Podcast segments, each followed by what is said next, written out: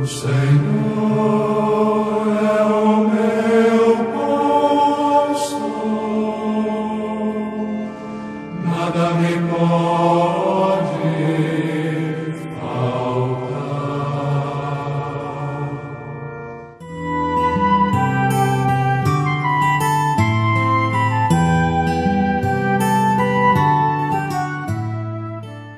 Meus queridos amigos e amigas, continuemos a nossa peregrinação pela Terra Santa, a Terra de Jesus.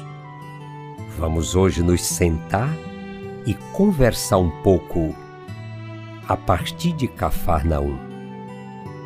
Cafarnaum, a cidade de Jesus, tem para mim um significado simbólico valioso.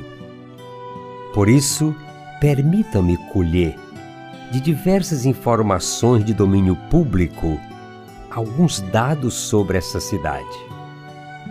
Mateus capítulo 4 nos diz: Jesus retirou-se para a Galiléia, deixou Nazaré e foi morar em Cafarnaum, às margens do Mar da Galiléia, no território de Zabulon e de Neftali, para cumprir-se o que foi dito pelo profeta Isaías.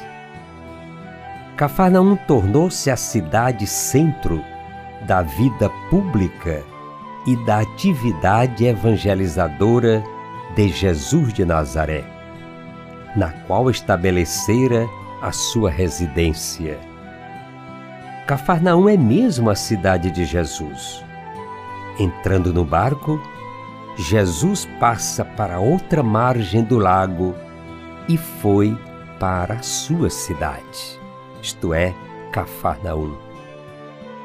Cafarnaum, de palavra semítica, aramaica, para alguns autores significa cidade ou aldeia ou ainda vila de Naum, situada apenas no Novo Testamento.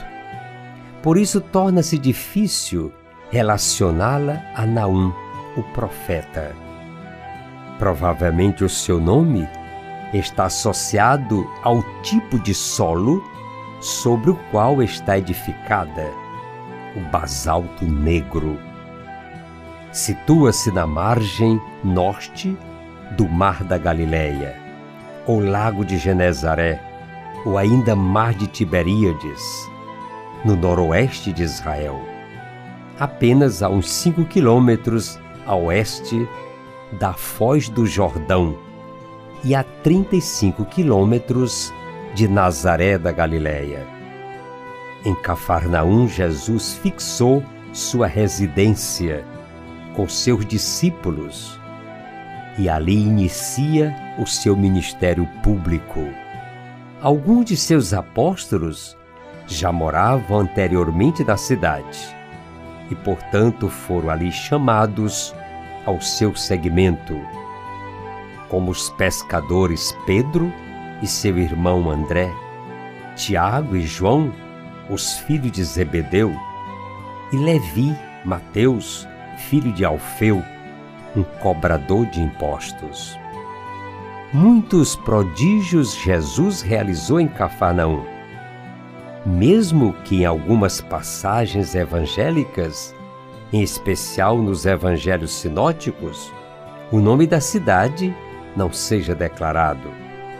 Contudo, diversas citações poderão ter suas ocorrências verificadas em Cafarnaum.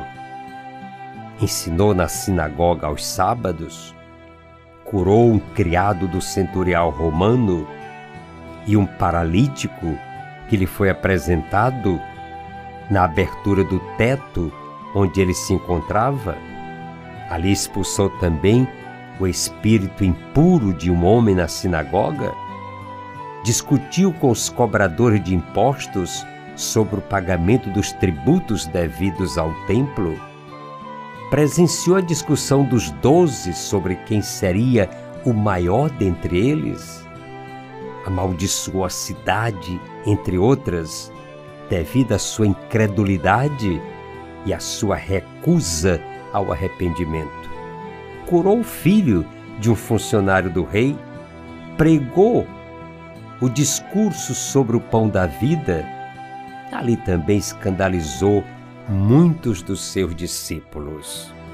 É um pouco de Cafarnaum, a cidade de Jesus, testemunha ocular do início do ministério público de Nosso Senhor.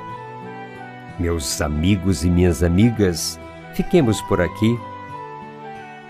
Foi bom caminhar com vocês esses dias na Terra Santa, a terra de Jesus Cristo. Vamos criar cada dia mais amor pela Terra Santa e, quem sabe, peregrinar na Terra Santa. Muito obrigado, e peregrinar é sempre preciso.